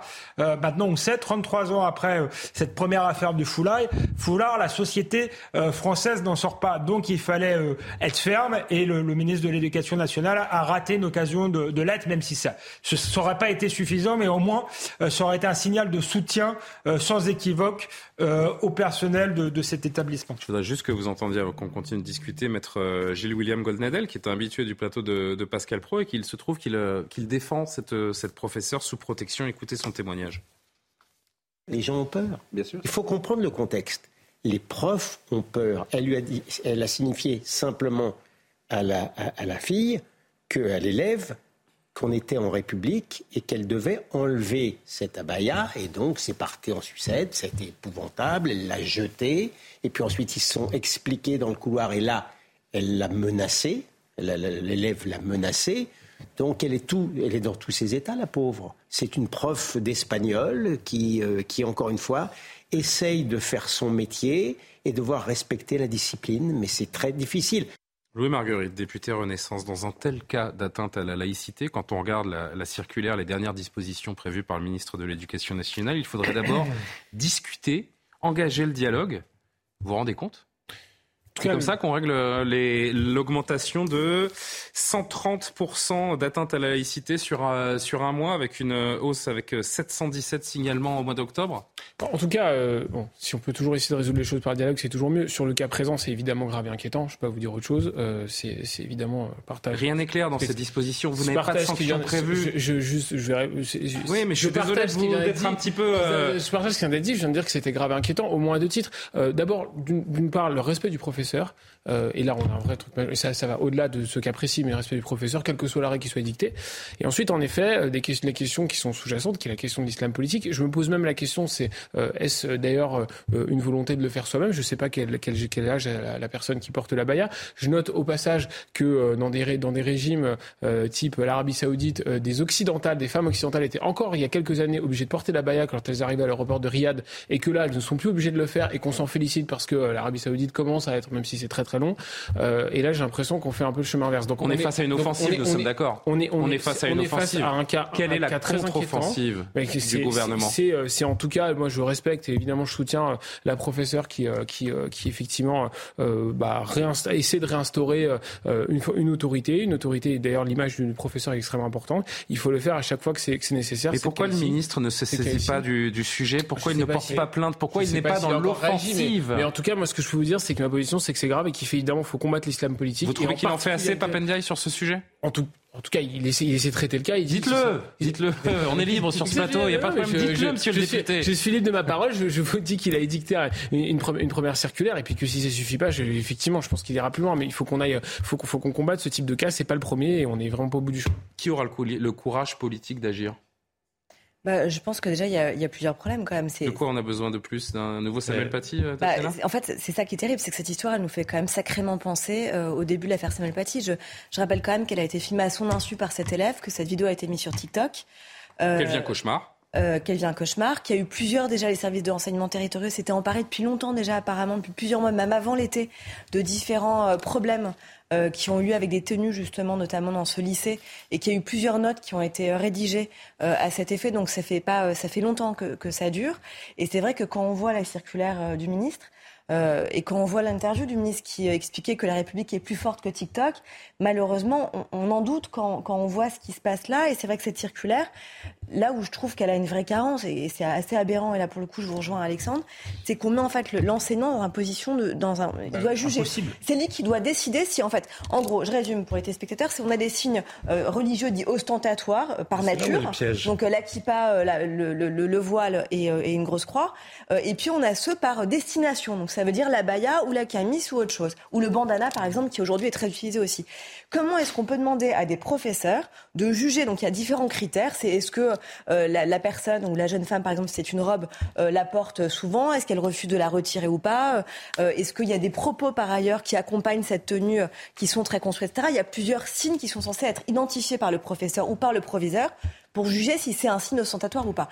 Honnêtement, c'est aberrant de demander cela au professeur, de demander à un enseignant de se mettre dans, dans une situation de juge. C'est au juge de, de clarifier cela. C'est-à-dire qu'il faut que la loi de 2004 soit clarifiée pour aider ces enseignants. Pardon. Non, mais il, va falloir clarifier les choses parce qu'on ne peut pas demander aux profs qui sont jugés et partis de se retrouver dans une situation et de devoir décider si oui ou non. Par ailleurs, imaginez les disparités entre différentes écoles où certains vont considérer qu'en fait une abaya, oui, c'est un signe par destination et donc donc oui, c'est un problème, c'est un signe islamiste, et d'autres qui vont considérer que non, c'est une robe longue. C'est pour ça que l'éducation nationale doit être claire. C'est pour ça que c'est quand même particulière. Moi, ce que je vois seulement euh, à travers cette histoire, c'est que vous avez un établissement scolaire qui est sous protection policière aujourd'hui. Euh, non, mais surtout, il y a une prof sous, protection. Tant qu'on n'aura pas, je répète ce que j'ai dit à Monsieur le député, tant qu'il n'y aura pas une réelle contre-offensive, j'ai l'impression qu'on n'en sortira pas. Les chiffres sont exponentiels mois après mois depuis que les relevés ne sont plus trimestriels mais mensuels. Il reste malgré tout, si vous regardez à l'échelle de la France, ils sont en augmentation très forte. Ça reste quelques centaines de cas malgré tout sur euh, des dizaines. Ça ne doit pas nous alerter pour autant? Non, mais si, bien sûr. Je pense qu'il y a une lâcheté phénoménale de M. Papendiaï, de M. Ndiaye, et je pense par ailleurs, je ne comprends pas, je vais vous dire, la droite qui envisage de s'allier avec euh, M. Macron, quelle garantie aurait-elle sur le régalien? Parce bah, L'affaire de l'Océan Viking, je pense qu'elle a fini d'entériner cette alliance. Vous voyez bien ce qui a perdu, justement, la droite républicaine la, bah droite républicaine jusqu'à présent. Vous n'avez pas lu les, tribunes de M. Bellamy, par exemple, ce week-end? J'ai préparé. Vous voyez, vous ne ah, respectez même pas vos propres règles. Bah oui, vous voyez. Les cordonniers sont les plus mal chaussés, c'est connu. Allez-y, Jean-Sébastien, pardonnez-moi. Non, non, non, je vous en prie. Euh, quand vous voyez justement qui serait capable d'obtenir des garanties sur les régaliens de la part de M. Macron, M. Macron s'est amusé à nommer M. Ndiaye parce qu'il avait envie d'être, euh, je ne sais pas, d'entretenir un récit. Parce que vous savez, c'est ça que vous disent les conseillers politiques, c'est le narratif, c'est le récit, c'est la posture, c'est le signal qu'on envoie à X ou X électorat. Et la réalité, on s'en fiche éperdument. Mais déjà, la laïcité est un piège, ça n'est pas un sujet de laïcité. Et vous le disiez vous-même, Monsieur le député tout à l'heure, enfin en tout cas, vous employez le mot, vous parliez d'autorité. Le sujet, c'est l'autorité. Quel que soit le contenu de la règle, elle doit être respectée. Monsieur Ndiaye n'a pas à dire que c'est au professeur, comme le soulignait très justement Tatiana Renard-Barzac, euh, d'apprécier si c'est un signe par destination ou non. Mais c'est totalement absurde. Si un élève arrive avec une croix gammée, on va lui dire ah ben ça n'est pas un signe religieux. Donc, ah, puis, et puis peut-être je vais apprécier dans ton esprit. Alors peut-être tu as voulu t'inspirer euh, de la civilisation indienne, hein, parce que effectivement chez les hindous c'est aussi un signe. Mais vous imaginez le délire. Si des élèves arrivent avec des représentations, je ne sais pas si vous, savez, les dragons célestes, c'est devenu une espèce d'imagerie de code, c'est euh, tout un imaginaire un peu de manga pour représenter les juifs. Voilà, c'est ah l'antisémitisme. Donc si vous avez des élèves qui arrivent avec des t-shirts comme ça, ça, n'est pas un signe religieux. Hein. Et donc mmh. là, qu'est-ce qu'on va dire? La laïcité est devenue un piège il faut résister non pas sur le terrain de la laïcité, il faut résister sur le terrain de l'autorité de l'État C'est une question de, la de culture, ça dépasse la question de la liberté, de la laïcité, pardonnez-moi. Euh, qu'est-ce qui nous unit aujourd'hui, euh, Alexandre? Et en fait, il y a presque plus de, de romans nationaux, tout est contesté en permanence? Il y a une offensive, en tout cas. Je suis pas sûr que la majorité des Français euh, euh, contestent le, roman national. Euh, peut-être certains vous s'y reconnaissent et voudraient qu'il soit davantage exalté. Vous l'avez dit, il y a une offensive. Le problème, c'est qu'il n'y a pas de contre-offensive. On ne fait pas respecter notre autorité. Et c'est vrai qu'il n'y a pas de contre-récit non plus à leur opposer. Parce que ces jeunes filles, il y a certaines ont une part de, de de provocation, d'autres aussi trouvent de manipulation, de manipulation d'autres aussi trouvent peut-être dans l'islamisme euh, euh, une identité qu'elles ne trouvent plus euh, en France. Et ça, c'est un, ça rejoint votre question de, de l'identité nationale. Mais je suis d'accord avec Jean-Sébastien Ferjot. Moi, je suis laïque, il n'y a pas de problème. Je pense qu'il faut la faire respecter à l'école. Mais là, on a quelque chose qui dépasse la laïcité. Je pense que là, il faudra du courage politique pour dire clairement pourquoi nous ne voulons pas de voile non seulement à l'école, mais le moins possible dans la rue, même si on est obligé de le tolérer, puisqu'on a commencé euh, à le tolérer et qu'il serait très difficile de revenir en arrière. On en veut le moins possible, tout simplement parce qu'on ne veut pas que ce pays euh, s'islamise. C'est un pays où il peut y avoir des musulmans, mais ce n'est pas un pays euh, musulman, tout simplement, et encore moins un pays où pourrait s'installer une forme d'islam radical, une forme de charia. Donc on n'a pas vocation à être ça, et il faut le dire clairement par ailleurs, c'est un signe de soumission de la femme qui est contraire à nos mœurs, à nos valeurs, à notre culture, à notre histoire. C'est pas compliqué de le dire, et je pense que d'ailleurs les musulmans pourraient le, le comprendre. Vous disiez tout à l'heure, on va pas prendre exemple sur l'Arabie Saoudite, mais c'est vrai que parfois quand on va dans un pays étranger, pour eh bien, on, on respecte les codes culturels du pays étranger. Si on disait aux nouveaux venus, vous venez en France, mais vous respectez nos codes, notre culture, notre histoire, je pense qu'il trouverait sera plus compréhensible que les laïcités à géométrie variable. Je voudrais qu'on entende un dernier extrait sonore sur ce, sur ce sujet. C'est l'avocate cette fois de la lycéenne. Écoutez-la. Le professeur exige de pouvoir échanger avec elle à la fin du cours. Et à la fin du cours, elle sera avec sa copine et euh, il va y avoir un échange où euh, le professeur va euh, tenir des propos assez choquants pour la cliente, puisque sa tenue va être assimilée à, de l'islamisme. Et bien évidemment, Aminat va rétablir la vérité en indiquant qu'il s'agit d'une simple robe, qu'il n'y a aucune connotation euh, religieuse ou autre, et que par conséquent, elle n'est absolument pas dans l'illégalité et que justement, elle est au contraire bien respectueuse des valeurs républicaines. La lycéenne Kini qui accuse la prof, c'est un, peu facile? Une réaction, un euh, dernier mot là-dessus? On comprend bien que voilà, on joue sur les mots, comme d'ailleurs la lycéenne qu'on voyait interviewer, euh, qui. Vous trouvez que le gouvernement a la. Non, c'est pas ça, qui joue justement sur cette ambiguïté de cette loi. On, l'a dit là pendant 10 minutes. Il y a justement des failles, elle, elle s'immisce en fait dans les interstices de cette loi qui n'est pas claire et qui permet justement toutes les interprétations parce que est-ce qu'une abaya est ou non un signe islamiste aujourd'hui en France? La réponse, voilà, c'est oui ou c'est non. Enfin, il y a un moment, il faut que les choses soient claires. permettre une interprétation. Le, pardon?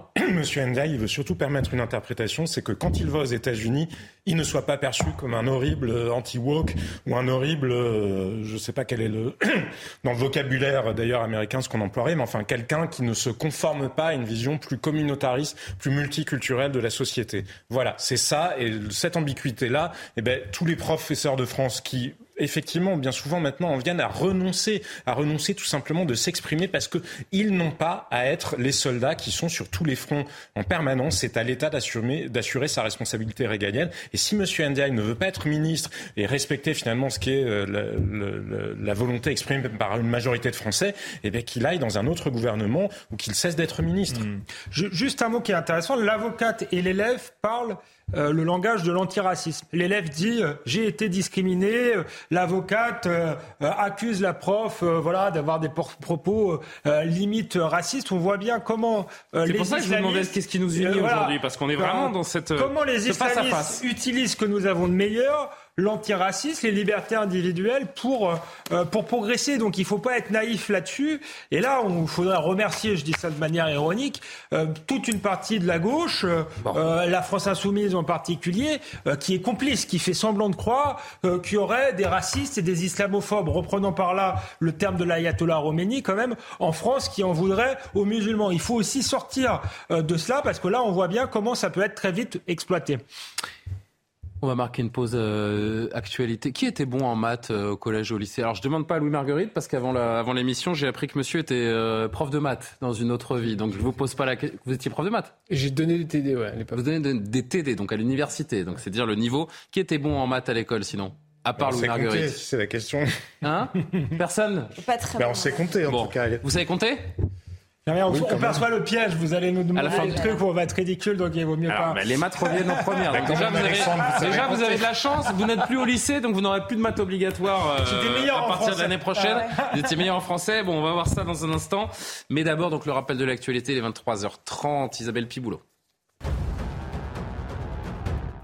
Mobilisatrice de fonds européens, la région Provence-Alpes-Côte d'Azur devient pilote dans le déploiement de la planification écologique. La Première ministre l'a annoncé lors de la quatrième convention annuelle des maires de la région sud à Marseille. Autre annonce, une augmentation de 100 millions d'euros des moyens pour les agences de l'eau afin d'améliorer la performance des réseaux d'irrigation. Présent à Bali dans le cadre du sommet du G20, le président américain s'est entretenu avec son homologue chinois.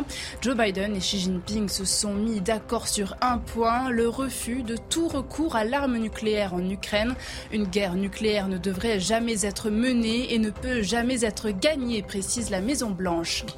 La Turquie en deuil. Les six victimes de l'attentat survenu hier à Istanbul ont été enterrées.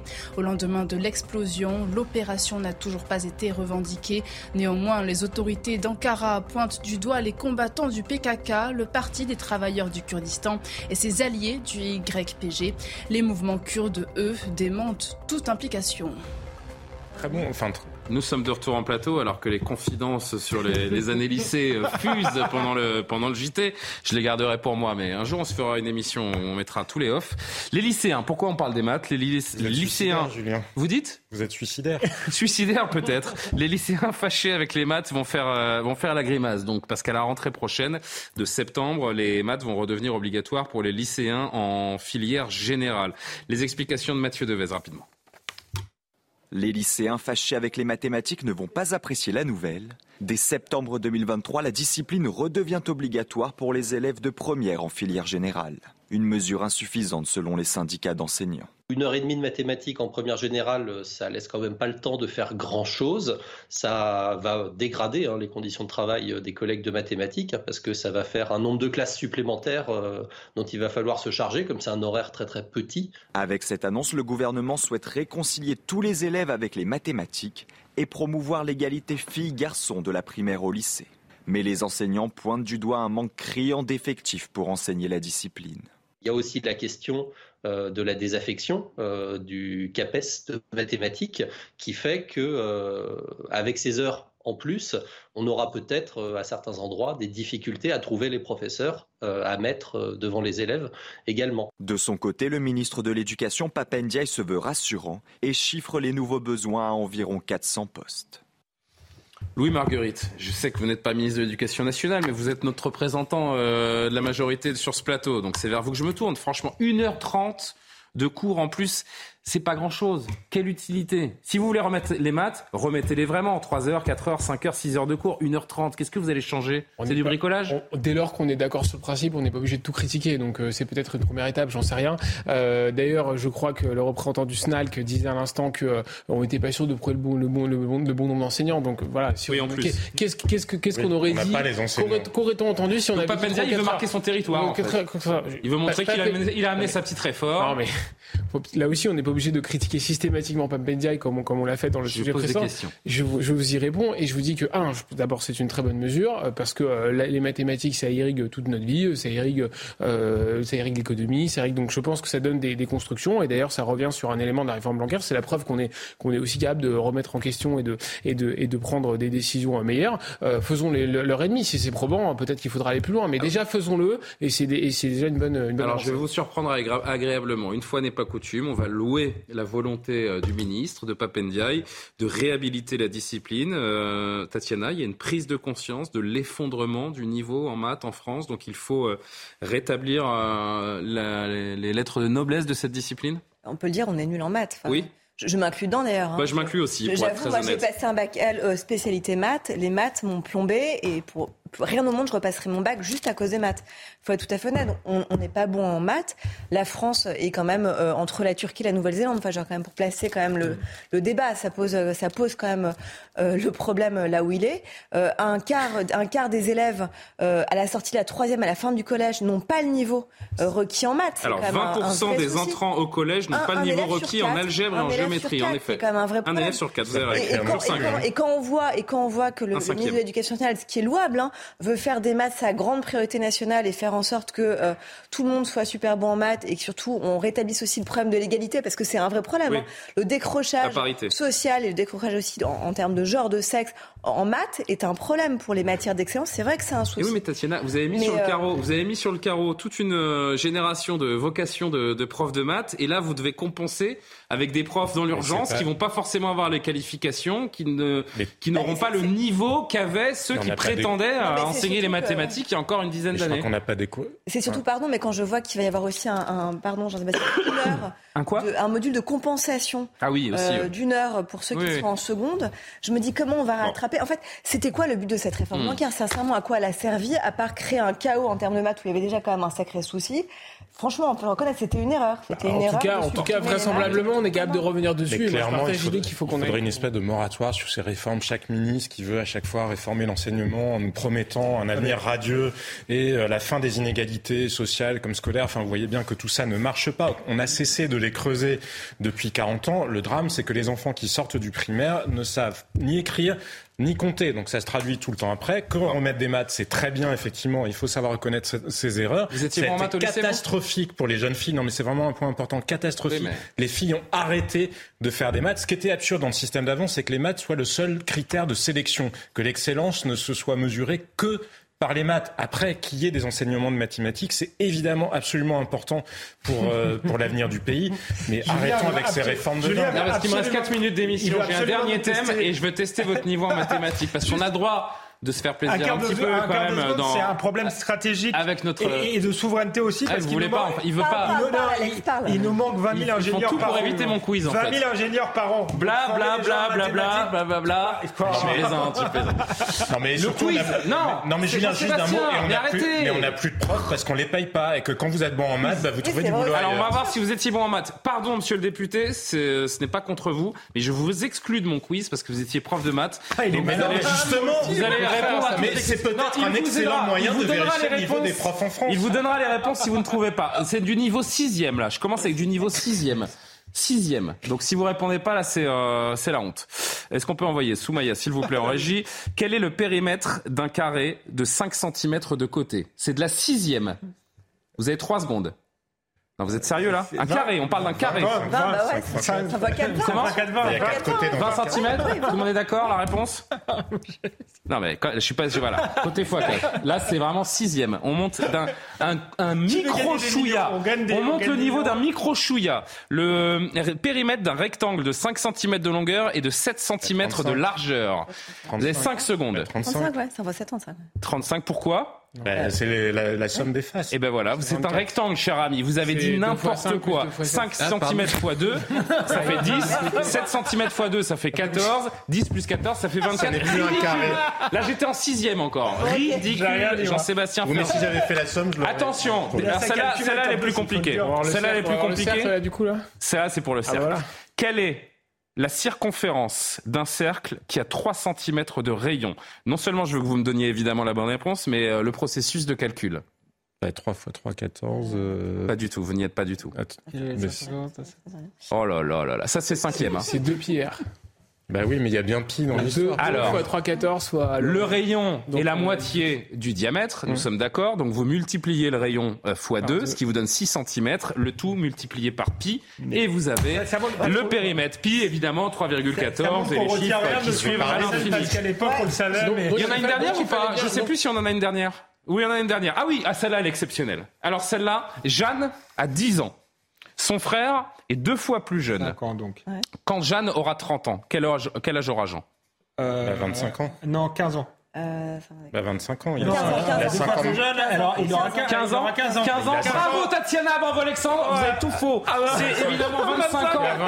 Ils ont 5 ans d'écart. Elle a le double de son âge. Elle a le double de son âge quand elle a 10 ans, donc il a 5 ans. Mais en fait, la vérité, c'est qu'ils ont 5 ans d'écart. Bah, c'est ce que je vous avais Donc, bah non, vous m'avez dit 15. Oui, non, c'est vous qui l'avez trouvé. Et vous deux, vous êtes ridicules. Il y a une question. Allez, une dernière subsidiaire. Une dernière subsidiaire pour Tatiana. Non, Julien, Julien. Ah, mais c'est trop tard, 25 divisé par 5, s'il vous plaît. 25, 5 5 x 5, 25. Et 250 divisé par 7 mais pourquoi vous me faites ça Je ne l'ai pas en tête, le 150 divisé par 7. J'en ai une dernière, Tatiana. 1040 plus 1040. 1040 bah, plus 2080. 2080. 2080, pardon. plus 10. Tatiana, il y, a plus 10. Il y a du niveau. 2090. Plus 10. 2000, euh, bah, 2100. Et voilà ça, Elle marche à tous les coups celle-là. C'est bon, ça. Elle marche à tous les coups celle-là. Mais je me suis fait avoir. C'est Pascal Pro qui m'a eu avec ça aujourd'hui. Pourquoi c'est bah, Par instinct, vous dites 2090, 3000, alors que c'est 2100 non, plus 2100, bien Bon, allez. C'est la preuve qu'il faut bien l'heure et demie. Euh, Bravo. Mais ça, c'est plus un piège euh, qu'autre chose. Alors, ceux qui aiment bien châtie bien, vous connaissez. Très bien. Mais 2050, vous m'avez dit, vous m'avez demandé quoi, vous 250 divisé par combien? Je me souviens plus, parce que je savais que vous étiez nul en division. C'est vrai que je suis très mauvais. Après que. Bon, allez, dernière image. Dernière image avant de se quitter, ce lundi avait lieu la présentation de la paire de mascottes qui incarnera les Jeux Olympiques de Paris en 2024, la frige olympique et la frige paralympique. Tout de bleu, de blanc, de rouge vêtu. Qu'est-ce que vous voulez que je vous dise?